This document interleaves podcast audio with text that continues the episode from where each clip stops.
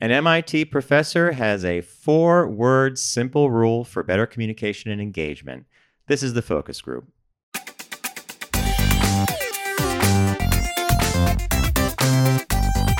They're all business, except when they're not. It's the Focus Group with Tim Bennett and John Nash.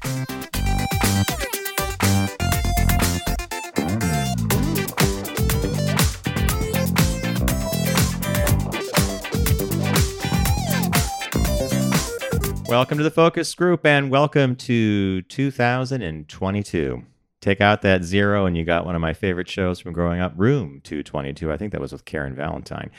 Hey, it's John Nash here with uh, Tim Bennett, my good friend joining us from places distant from New York, actually distant, yeah. And uh, focusgroupradio.com is the URL of our website, and you'll learn about us and our show there, including TFG Unbuttoned, our Tuesday podcast. This show comes to you on Facebook Live, YouTube Live on Wednesdays, and the audio is usually available on all podcast platforms by Saturday.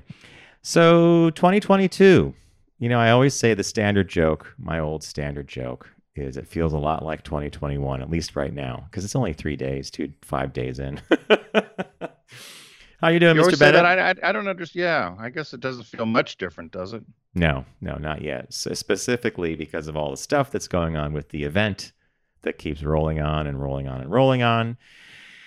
And we're all so tired of that, aren't we? But uh, the holidays were relaxing, if not a bit uh, nail biting, given the uh, the recent surges and spikes. But uh, I think a lot of people did manage to get together. I don't know anybody who flew. Did you know anybody who traveled anywhere for the uh, for the holidays? yeah, Marianne flew. Our friend Marianne flew. She flew into Connecticut, where the pass is still present, and uh, she had she had come in to visit some family in Connecticut, and I got to see her while I was uh, up visiting my family as well. So she flew. She said it was okay. Uh, she's coming from Chicago, though, right? Yeah, she flew into the little, you know, the beautiful White Plains. So Oh, she she- said it um, was okay. I don't know if people remember, but was it uh, Brian Williams? Probably about Yes. six, seven, eight years ago, something. He got stuck there and and had a rant about it and got in trouble. Then he had to go on live TV and issue an apology. And he, and, and the apology was something else. Boy, he's like, whenever I have free time, my family and I love to drive to the beautiful Westchester County Airport and have a hot dog or something like that. A- it's no food. I remember the first time I flew out of there, my mother was petrified. They got a big sign that says uh, "Danger," you know, flights to Nigeria. I was like, "Who the hell's flying from Westchester to, to Nigeria? Nigeria. Nobody direct."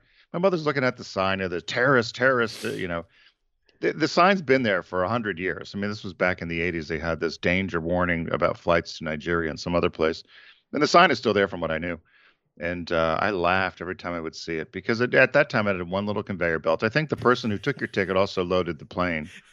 Wouldn't it be funny if that conveyor belt that brought the luggage out was literally cranked by the same person who leaves the ticket desk, goes behind, and then starts "E, e, e, e, e, get those luggage Not- on there. Not far off. Not far. It's like when I used to fly into Maine at the jetport. And they they there was a big big doings when they got a uh, a paved road on the way into it. The the jetport.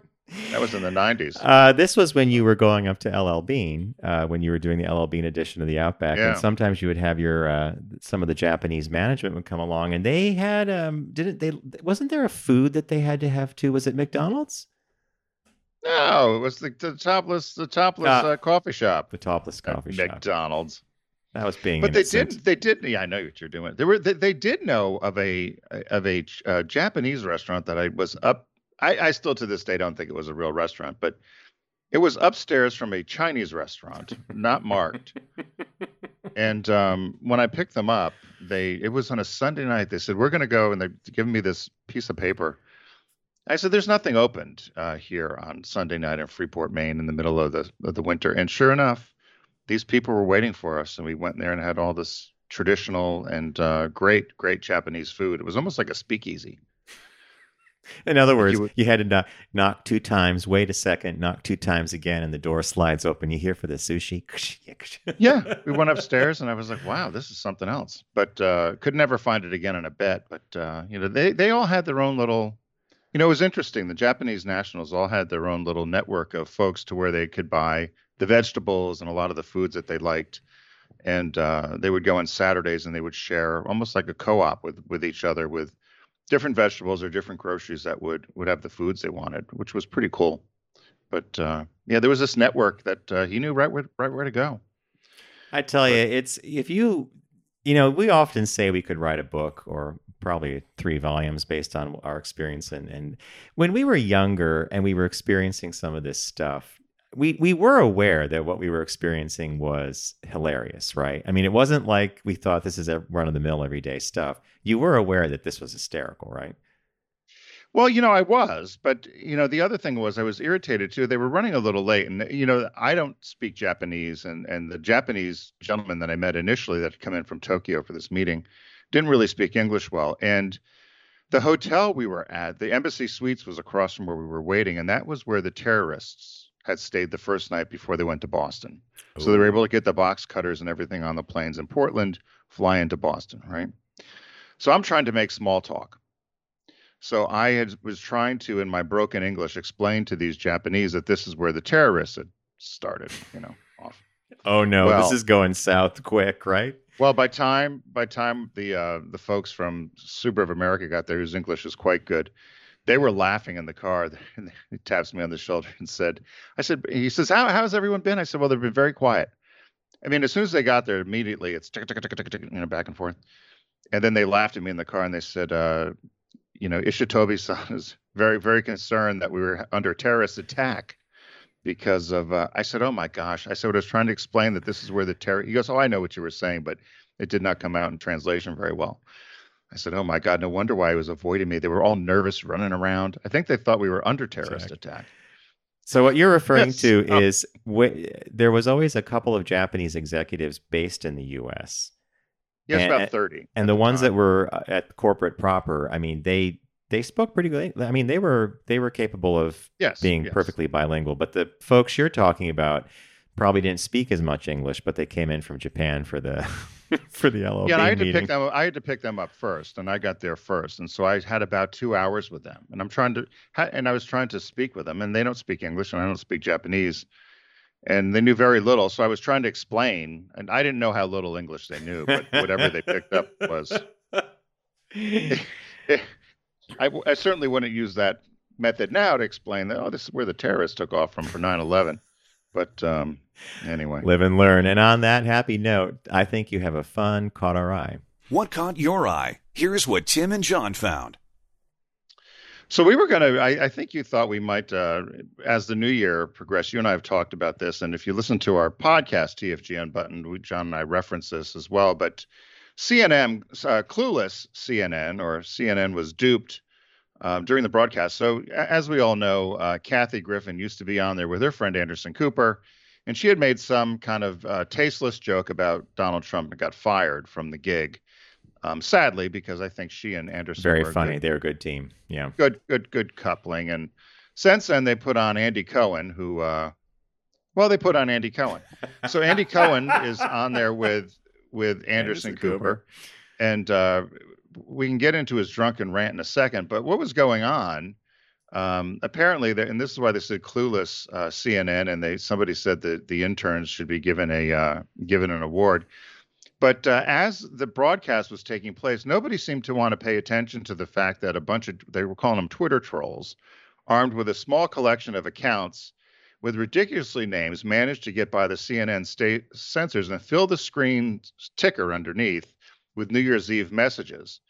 And they came from Ben Dover, Mike Mike Coxlong, Dixie Normus, uh, Anita Dump. I never Harry, saw that. I didn't see that one. Okay. Yeah, Anita Dump, Harry Cox, Hugh Jass, and Seymour Butts. And they said all all of them but one of them. They were all related to the same account. And uh, so for at one point they said, for instance, when Andy was on around 10 o'clock, someone goes, Oh, there's another shot of Andy from Dixie Normus at 10 p.m. Or Regina King is slaying it better than ever from Bend Over 837. But they said all these accounts were related to the same person. Nobody caught up nobody caught on until TikTok. Somebody posted to TikTok.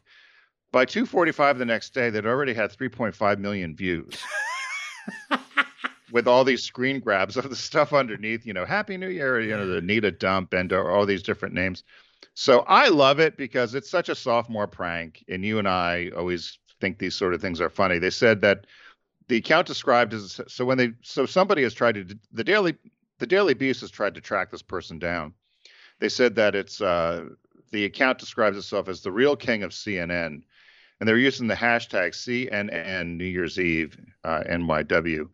Um, CNN did not have any response, and um, someone thought, well, maybe just CNN just did not want to monitor the uh, the incoming feed. A lot of people, while they thought it was uh, childish, they did actually enjoy it, and they thought it added a little bit amount of levity. And they said that the real uh, denouncement, though, from the night came from the epic drunken rant from uh, from Andy Cohen when he was doing his good riddance to New York City Mayor De Blasio. Mm-hmm.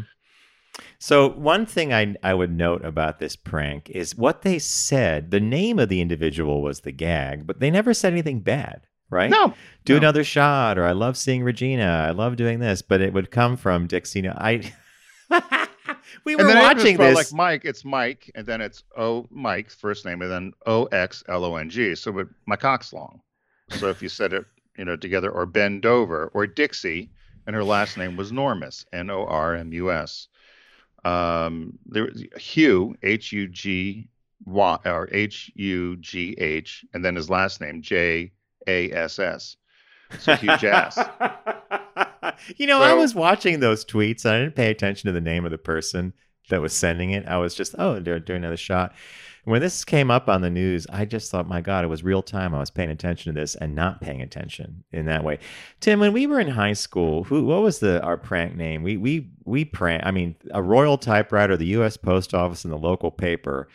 Tim and I did this hilarious prank about the Danbury Fair moving to Southbury, and and I think it was signed. Oh, it was Harold P. Harry, Ness. Harry P. Ness. Yeah. P. And then last Uh, name Ness. N- N-E-S-S. N-E-S-S.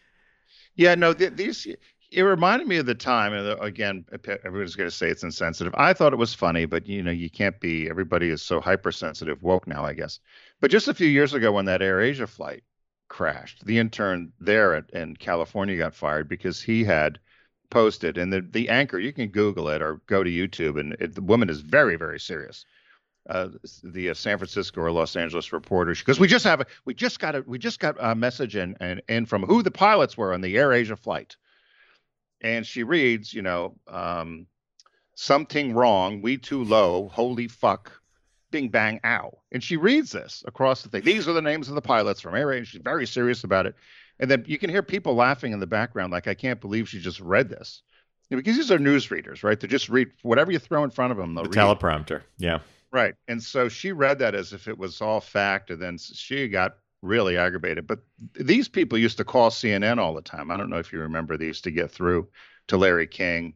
A lot of these sort of pranksters would get through to Larry King with these names. You know, Larry King, we got uh, Mike Oxlong on the line right now.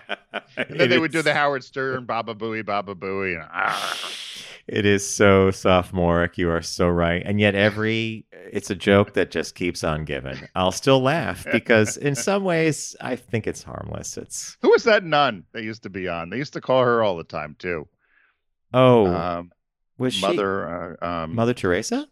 No, she wore the brown, the brown. Um, oh God, she wore the brown. She was on on one of the cable channels. She wore brown habit, the whole deal. I can't believe Mother Angelica or Mother Angel or something.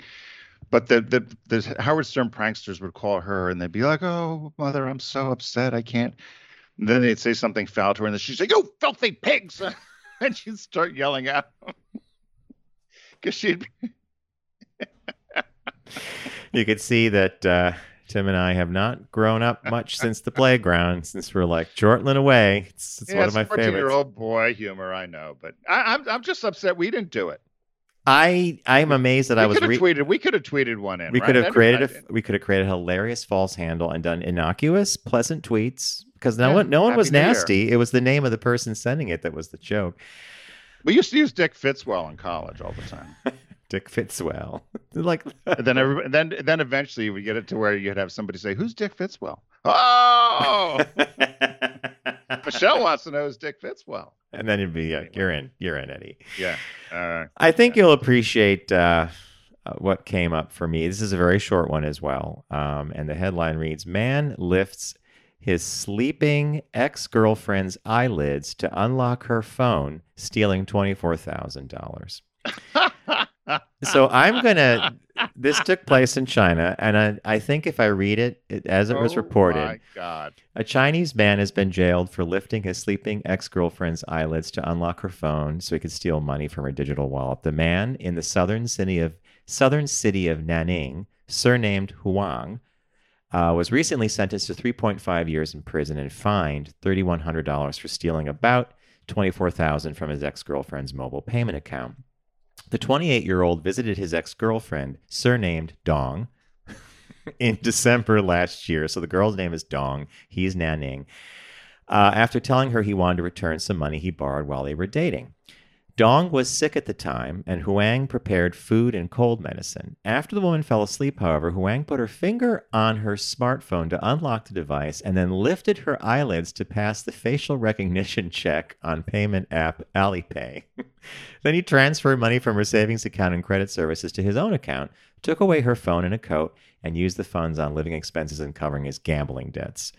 Dong woke up the next morning and saw the transfer records on her phone. She made a report to police after failing to reach her ex boyfriend, who had fled to another city and was arrested in April. And that's where the report was filed, and that's where he uh, that's where he um, got arrested. Some social media users suggested turning off fingerprint and facial payment functions while sticking with passwords.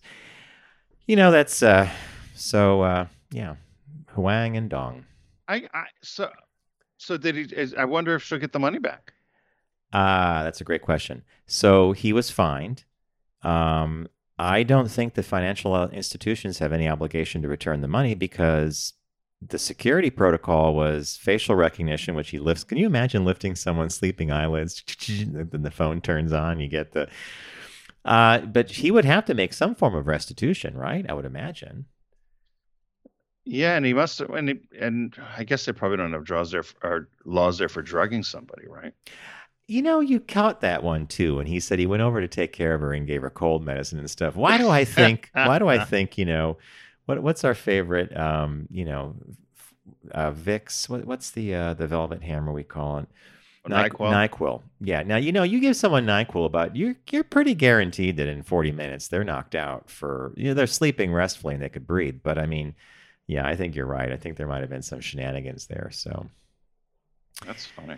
Too hilarious. All right, folks, moving right along. As many of you know, uh, Deep Discount is a partner of ours here on the Focus Group, and we would love you to check their site out by going to oursfocusgroupradio.com and clicking on the Deep Discount logo. Uh, it's the New Year's sale. In fact, I had that up here on their site just a minute ago, and uh, 2022's arrived, and so have the movie deals. I've done a lot of Christmas shopping, and so have a lot of you, folks. Thanks for submitting pictures of what you bought before Christmas, along with your shipping label and socks have been going out for people that did that. They got Focus Group Radio socks. So as I said, it's a New Year's sale. All these great deals are available at deep discount. Mr. Bennett, if you were going shopping, what would you buy? Well, I picked an odd thing only because for me, an odd thing because it's not something I would buy, but it's something a friend of mine, Matt, had mentioned he was trying to get, and I said, "Did you check deep discount?" He said he had not, and he was going to, so I checked it for him. It was uh, he's a big fan of Dark Shadows, the original series. So this is the complete original series. I don't know if you watch this. It's a um, Bob loves well, it, by the way. does yeah. he? Yeah. Well, this is this goes way back. Th- This is like almost black and white TV, right? Right, 66 till 71, I believe. And this Mhm. this is a, a limited edition um, set of the complete original series. It uh, came out in 2012, and it, the list price was close to well, it was $599.98, so $600. And uh, but at deep discount, you can get it for a 197.59, which I understand if you shopped around, this is the best price you'll find for this. And uh, no, you say you save 197. You get it for 402. Oh, is that what it is? What did Yeah. I read it? Oh, did I read it wrong? Yeah, so it's normally 600, but they have it for almost 200 bucks Oh. off, which is 33% discount, which is great. You get it for 402. Because because look, I, I'm looking at this casket thing. Well, then they here. should sell it for 190. Yeah. well, look at how many DVDs. There's a whole like the, it's packaged in this like casket thing, and there's a whole stack of them 2, 4, 6, 8, 10, 12, 14. There's like 25 or almost 30 DVDs in here. What's the uh Well, that's because so Dark Shadows was designed to be a soap opera yeah, constantly about running. about about the Collins family, which Um, so because it was a soap opera, it was on every day. So starting in Oh my God, I didn't think about that. So five days a week. Wow. Right. Okay. So it was on every day, and then it wasn't until they had introduced this vampire, um, was the which they called 200 year old vampire to the show called Barnabas Collins, hmm um, that the show really took off. But uh, it's about a um, a woman who uh, travels to a fictional town in Col- Collinsport, Maine, to live as a nanny, and um, when she, uh, why she was hired is a mystery, but she soon learns that something about the family's past um, is connected to this place, and so you know it all ensues from there. But there's witches and all sorts of things that that take place and ghosts and vampires and sci-fi sort of things. They said that in 1968, this daytime driver daytime drama was pretty wild stuff, considering they were also experimenting with time travel, which they said for 68 was. So they would have these witches that were in the future that Yeah. knew everything. So, I know a lot of people who love, I mean, just adore Dark Shadows. I mean, they're like lifelong fans. And uh, I think there was Johnny Depp that was starring, starred in the movie adaptation of Dark Shadows, which we loved. Excellent call. Um, and it's Now, a- people say they don't like the movie. Did you like the movie? Well, we did because we weren't as attached to the show. But if you were attached to the, you know, the multi-year run, then this was Right. like, eh, maybe I don't like the movie. I went with a film that, um, you know, I've seen bits and pieces of over the years, and I finally saw uh, saw it, um, and I definitely want to get it because I saw it on TCM, and they don't always broadcast it. But it's called Witness for the Prosecution. It was released in 1957. It's a black and white film. It stars Howard Bristol, Tyrone Power, Agatha Christie, Marlene Dietrich, Charles Laughton, and a whole cast of just wonderful character actors. And it's a primarily a courtroom drama, but there is such a there's there are great lines, there are great uh, camera angles, and if you're an actors, if you love acting and you love actors, there are some wonderful things. Uh, so there's a scene where Charles Laughton is a uh, defense attorney. It's his last case. He was going to retire, but he takes this case. And he takes it because he feels someone's been wronged. And, and Tyrone Powers in it as well. And it's a suspenseful melodrama, a retiring London lawyer who defies his friend's advice and defends a drifter who was accused of murdering a wealthy widow. And it was directed by Billy Wilder. So, you know, the director's fantastic too. So there's a scene where this old woman's in the, the witness box and she's kind of hard of hearing. So, um, you know, the uh, the lawyer Charles Laughton, who you would remember from a ton of movies, um, he stands up and in a loud, louder than speaking, he says, "Is it true that you are requiring?" And he drops his voice down the normal conversational tone, hearing aids. And she goes, What? and she puts her hand on her ear, and, and, and the courtroom goes crazy. And the judge goes, Please, please rephrase. He goes, I'll rephrase the question. Are you in? Are you interested in acquiring new hearing aids? so that reminded me of my cousin Vinny when they did something like that with the woman who had uh, dirty glasses or something because she was trying to ID the the young boys in that comedy. So I, I think it's a wonderful movie to watch uh, because so much of other cinematic courtroom dramas probably picked up on a lot of what was going on there. And the uh, the release this week is a movie called Antlers. Now I have heard of this. This is uh, not necessarily in my wheelhouse. I'll be truthful with you. I, this is a horror and suspense film, but the description reads. When Oregon school teacher Julia Meadows, Keri Russell, noticed withdrawn behavior from student Lucas Weaver, she suspected abuse at the hands of his meth dealer father, oh boy, Frank. Turning to her sheriff brother, uh, Paul, for help, they'd find they'd find to their terror that Lucas was indeed hiding something, and that Frank had come under an influence not of this earth. Supernatural shocker co-stars Amy Madigan, Graham Greene, Roy Cochran. Hour and a half, roughly. You know, it's one of those. Uh, you know, 90 Wow. you know. so it's a, a horror film so there you go um it's I a was I was curious about the name Antlers, so uh, and I Mm. read the description as well. So, um, but I, I'm with you. I I sometimes uh, i thought it was a demonic reindeer santa like Yeah. I get scared in those kind of. oh that's why that's not high on my list because I, I i know how to not i don't i don't like nightmares Yeah. So, but if you do like that, be sure to pick up Antlers. So uh, head over to focusgroupradio.com. It's uh, right now it's the New Year's sale, and uh, click on the deep discount logo. Start shopping away. I recommended Dark Shadows, the complete original, the original complete series. John recommended Witness for the prosecution. And the new release this week is Antlers. Again, you'll find deep discount by going to focusgroupradio.com.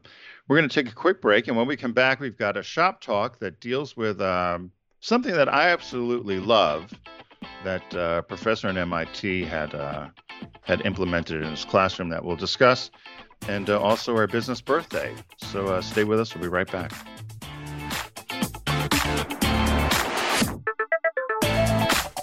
You're listening to the Focus Group with Tim and John. Learn more at focusgroupradio.com.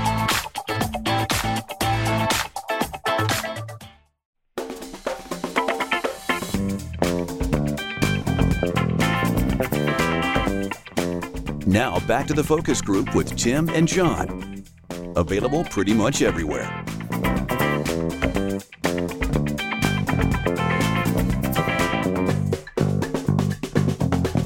Welcome back to the Focus Group. John Nash with Tim Bennett, focusgroupradio.com. Ta da! That's all you need to know. Uh, before we continue with the show, one of my new favorite things uh, is is is hooking into one of Tim's favorite things, and that would be news from the North Korean peninsula. In the box to your left is the mastermind of this spectacular show, the multi-talented Kim Jong Il. Oh, hello. Uh, Team America, another great movie, by the way. Anyway, Mr. Bennett, take it That away. can never that can never be made again. Never again. No. So a little bit of news from out of our friends at North Korea, John, and, and out of Pyongyang. Uh, Kim Jong Un apparently has lost more weight. So they say now that he's unrecognizable. Of course, this uh, goes hand in hand among the country's food shortage. And during his uh, New Year's address, the dear leader has uh, has admitted that uh, as he's putting together and guiding the struggle for uh, all the people, that uh, in their next stage of victory is going to be to eradicate this hunger, which has uh, you know been over the land of the communist state for uh, decades. But it's going to be a phased process. It will take uh, it will take some time, but uh, people are very upset and they're devastated by the looks of Kim Jong Un because he's lost so much weight um, that the people are very concerned about his health. But he's assured them that uh, he's doing this for his own physique and to improve himself so that when he can get out to do field work that he's uh, capable of doing it of course and that he's eating less for the sake of the country. And that uh, he understands that they're facing acute food shortages and uh, please do not speculate about his health. All is well. And uh, we just need to make sure that uh, we're all part of the struggle and we're all focused on the fact that uh, we will win this thing for all the people So it turns out that uh, a food shortage is good for a weight loss program, right? I mean, because Yeah. it's just so. All right, thank you for that uh, NK news, and without further ado, Everyone does celebrity birthday greetings, but the Focus Group is the only show in the universe that celebrates business birthdays. So, uh, from breaking people's hearts in North Korea because of the the weight loss of the dear leader, the we transformation. Transformation of the dear leader for all the people. We have our business birthday today, which we haven't done um, this one before, which I was surprised about, but it all depends on the date, of course. Today's January 5th. The uh, business birthday today is King Camp Gillette. And uh, he was born on January 5th in 1855. Did you ever do you ever remember who King King Gillette was? Did you know? I guess you can guess, can't you? Well, it, it- you know, you and I grew up not far from Gillette Castle, which I always assumed was the Gillette that created the safety razor. But it turns out that the Gillette Castle in Connecticut was a famous actor, playwright, and director, not this guy who's the inventor, right? Yeah, no, not not this guy. So King Camp Gillette was an American businessman. He invented the best-selling version of the safety razor. There were several models that were in existence before before his, but uh, his innovation was a thin, very expen- inexpensive, disposable type of stamped steel.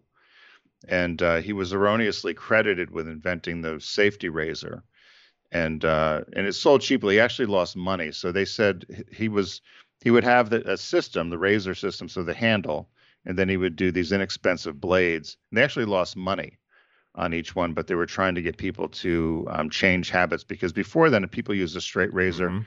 and they had to use a strop or a strap, some people call it, but a leather up, stroke yep. to um, to to uh, sharpen them. But uh, he was able to work with a guy from MIT, an engineer from MIT out of Boston, to come up with this stamped carbon steel to do these disposable blades.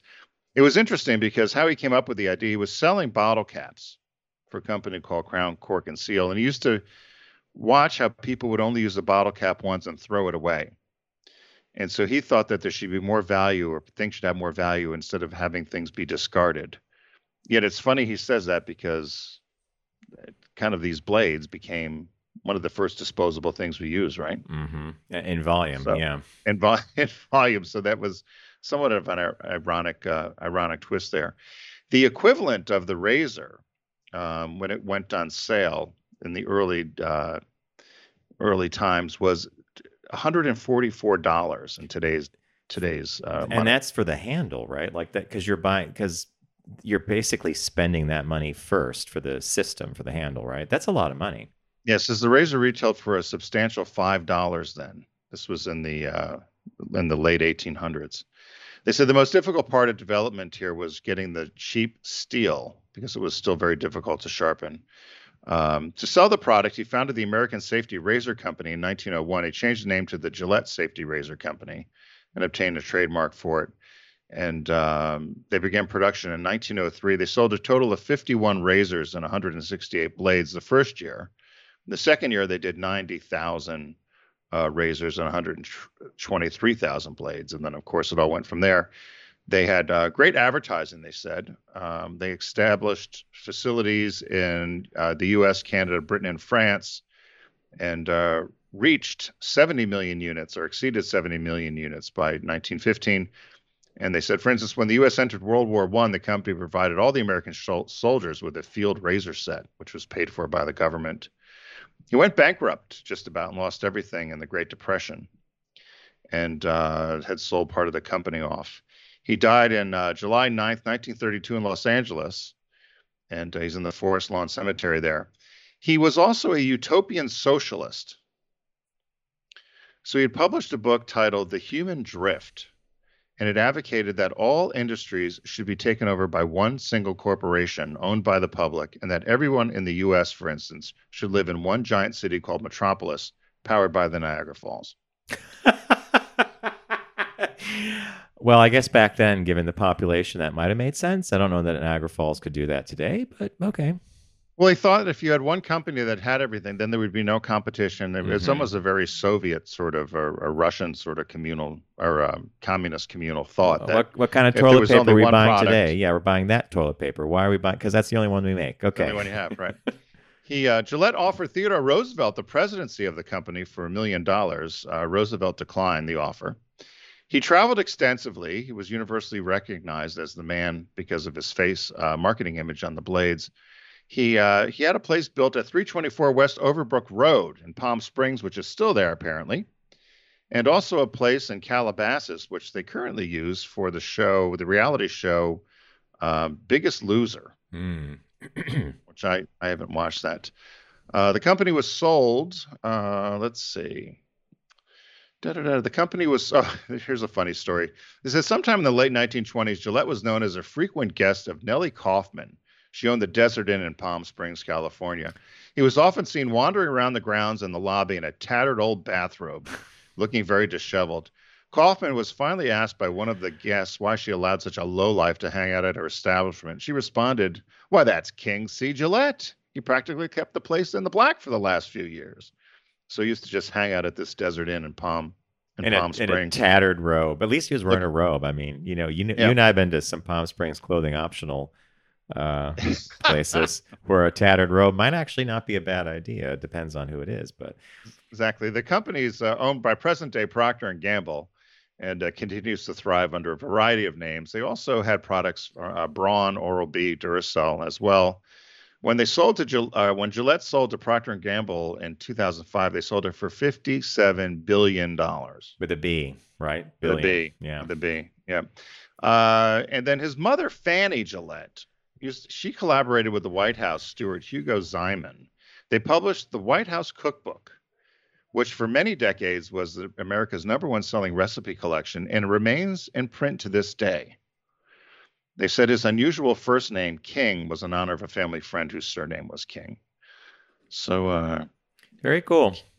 King King Camp Gillette. King Camp Gillette, and the camp part I like because it hooks in a little bit to Palm Springs, and there is a Palm Springs connection with the tattered robe walking around the grounds. so that's Yeah. a good one. You got to come up with a razor or something, John.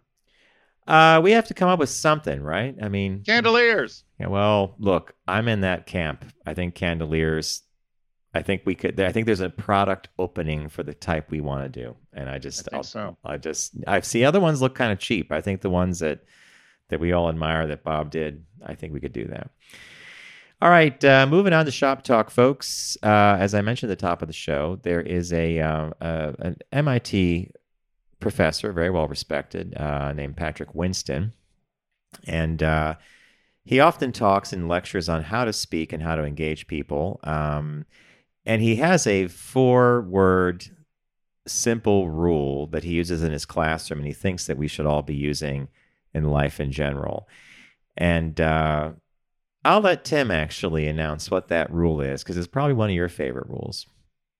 Well, the rule is uh, very simply no laptops, no cell phones. And that's what that was his, what his rule is for the classroom. Yeah, and it says, although simple, this is a rule that almost no one today follows, and that makes it extremely valuable. Winston's rule of engagement is also a perfect example of emotional intelligence in real life the ability to make emotions work for you instead of against you. How the rule of engagement makes you a better listener. So basically, he's saying whenever they've done experiments, one of the ones I was kind of fascinated by was an experiment done in the 1950s by psychologist Donald Broadbent they would put headphones on individuals and have two different things going on, like in the left ear and the right ear. And afterwards, they would ask the individual, like, what information they retained. And the conclusion, you can only listen to one voice at a time. And I, all you have to do is hear that conclusion to know that we are capable of processing one thing at a time. And if you are, if you're diverting your attention from a lecture or someone you're speaking to to a different thing, like a device, a laptop, whatever, you're not really listening then, right? Yeah, I and I love this. I you know, and it was many many years now though. When I was in corporate America, I had the rule in meetings: no cell phones or laptops. And cell phones were just starting to be a big thing then. And you know, some of the people would come in with them, and they were constantly looking at them and f- fiddling with them, and telling me that they were either taking notes with them or doing something with them. And I remember one time, someone brought their laptop into a meeting, and Karen, you remember Karen was in there, and they were banging away at it as uh, as we're doing the presentation, and Karen stopped the meeting and said, "What are you doing?"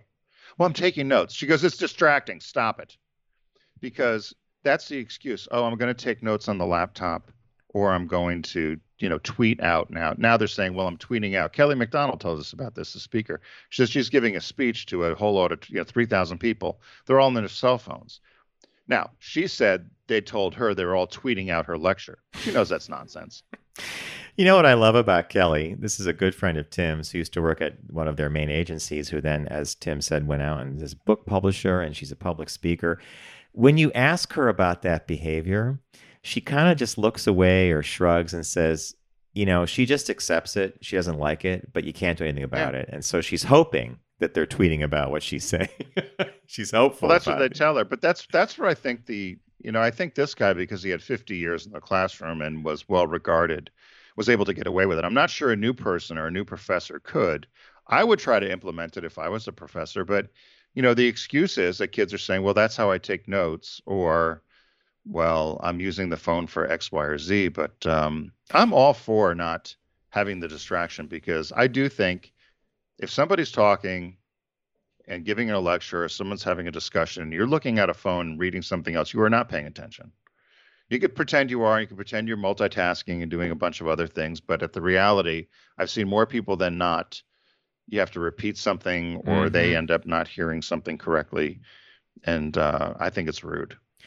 So in the article, there's a um, a quick paragraph which I think as sums up exactly what Tim was saying or encapsulated perfectly. True listening and collaboration require complete attention, and if you're speaking with another person, that person uh, thought you were important enough to give you their time and attention. Why not return the honor? And that says it all right there to me. It's like you know, if I'm talking to you, I hope I'm talking to you, and you're not clicking away. The note taking thing, Tim. Um, when I was in college, we all hand wrote our notes, uh, Right. And um, you know, I would look back at my old notebooks, and uh, sometimes I wonder if it, if it was even necessary to take notes. You know, the idea was that when you were handwriting something, you were reinforcing a point that you heard the professor make. But I'm not sure if it was just it would have been better just really concentrate hard on what he was saying and be really be attentive and and and there and take notes from the the text or the syllabus later. I mean, were you a good note? Did you take a lot of notes? I mean, you're took- good. You're I good note taker and they now. were useless. You're right.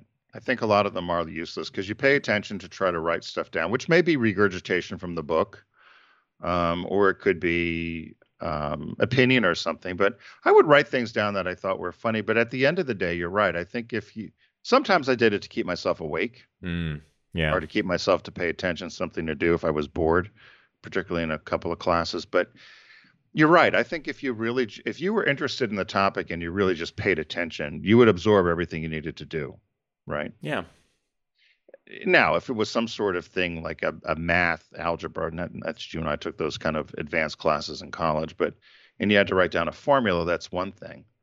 Uh, or if you're in a science class, you had to write down, you know, something You in bring that up a- You bring up a great point. When I I took architecture 101 in college, at a time I thought I might be an architect. The math always trips you up. Um, but do you know I took no notes in architecture? It was all um, slideshows and a lot of visuals. And to this day, you know, I remember the fir- one of the first times I was in London after taking architecture in college. I could name almost every church that was designed by Sir Christopher Wren, who also did um, St. Paul's in London.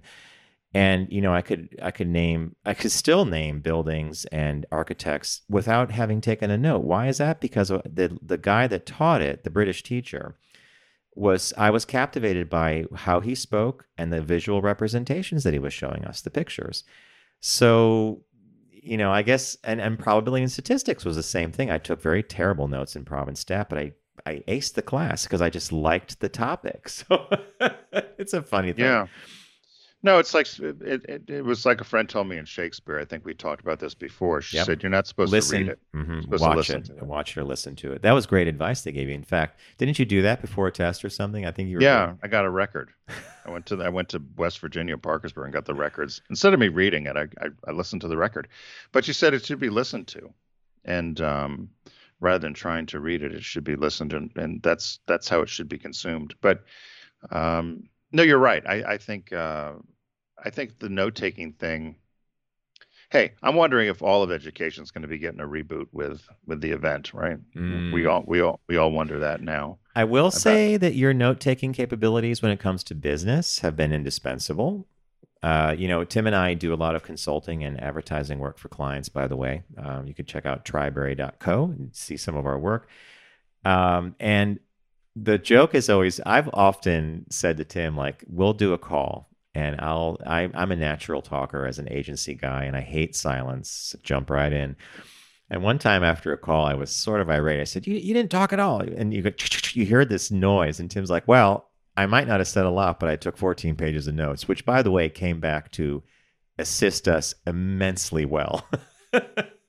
Yeah, no, I always do that because you you tend to be the one that gets out there to to you know glad hand, for lack of a better word, which is good because you're very conversational that way and and break the ice. And I will take lots of notes because if you get people comfortable, then they're more likely to then tell you more what you need to hear. Mhm. And so one of us, it, it's the yin and yang of our relationship. One of us, you know, as you're talking and and uh, spouting spouting with the uh, with the client, I'm taking notes and picking up, you know, little nuance here and there, or listening for other things. So it works well.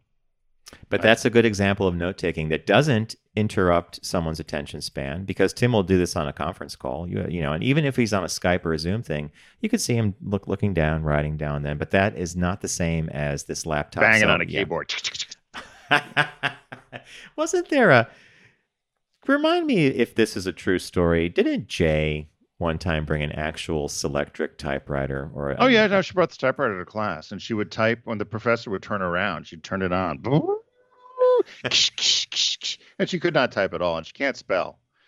So you would hear her get upset. She might get a word, and the prof- and the professor would turn around quick, and then she'd shut it off. As if he didn't know who had this huge typewriter on the desk. It's electric, like an IBM Selectric. And then she'd, see, she'd be like, damn. And then you hear with the little whiteout tape trying to erase something. Be like, you're not going to get anything done sitting here with that typewriter. Oh, did you have a? Did you own a um, typewriter in college? I did not. Neither I did I. I. I had my mom's Royal manual that I was able in a case that I brought, but I would borrow someone's electric one, and I was actually not yeah. bad at typing, so I could. I got people paid me to type up their papers. They would hand me that written. That's funny because you're you're a hunt and peck with two fingers. And, but I, I was better when I was younger with hunt and peck. I'm, I'm I'm actually not. You know, I was going to take this online typing thing just to. Then I lost interest. It was one of my resolutions from last year. I was like, totally, one, totally failed on that. Anyway, so I that, took typing in high school. I don't know why. You you probably did something more. I don't know I took why the hell I took typing. Band and chorus, and I also and you took typing, and uh, yeah, and and those were some of the options you that we really had. I mean, unless you wanted to take shop, and you and I were not doing car repair at the time. I mean, I you and I know a lot about cars, but no, we weren't doing that. I got hit. I got hit with a ruler. You can't do that now to kids. Could think. you imagine? You got for, whacked for looking. Yeah. For look at hit. Your hands got hit if you looked at the, the keys. Smack. Yeah. Mrs. Dumas. Mrs. That's the name. name. That's the name. It was Mrs. Dumas. I remember her. I should ask my mom about her because she, she, they all knew each other. My mom taught in the same district that I went to school in. there you go.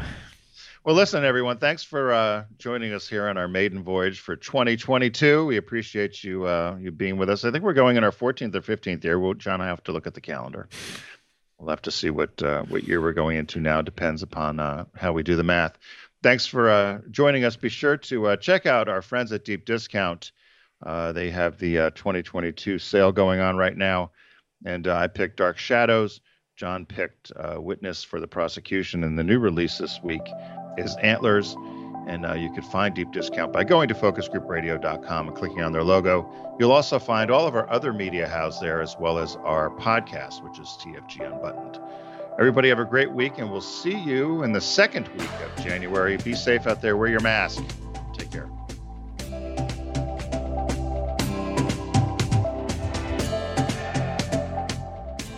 It's the Focus Group with Tim Bennett and John Nash. Accessible on all platforms. Subscribe, like, and rate us on your platform of choice. Learn more at focusgroupradio.com. That was a stunning focus group.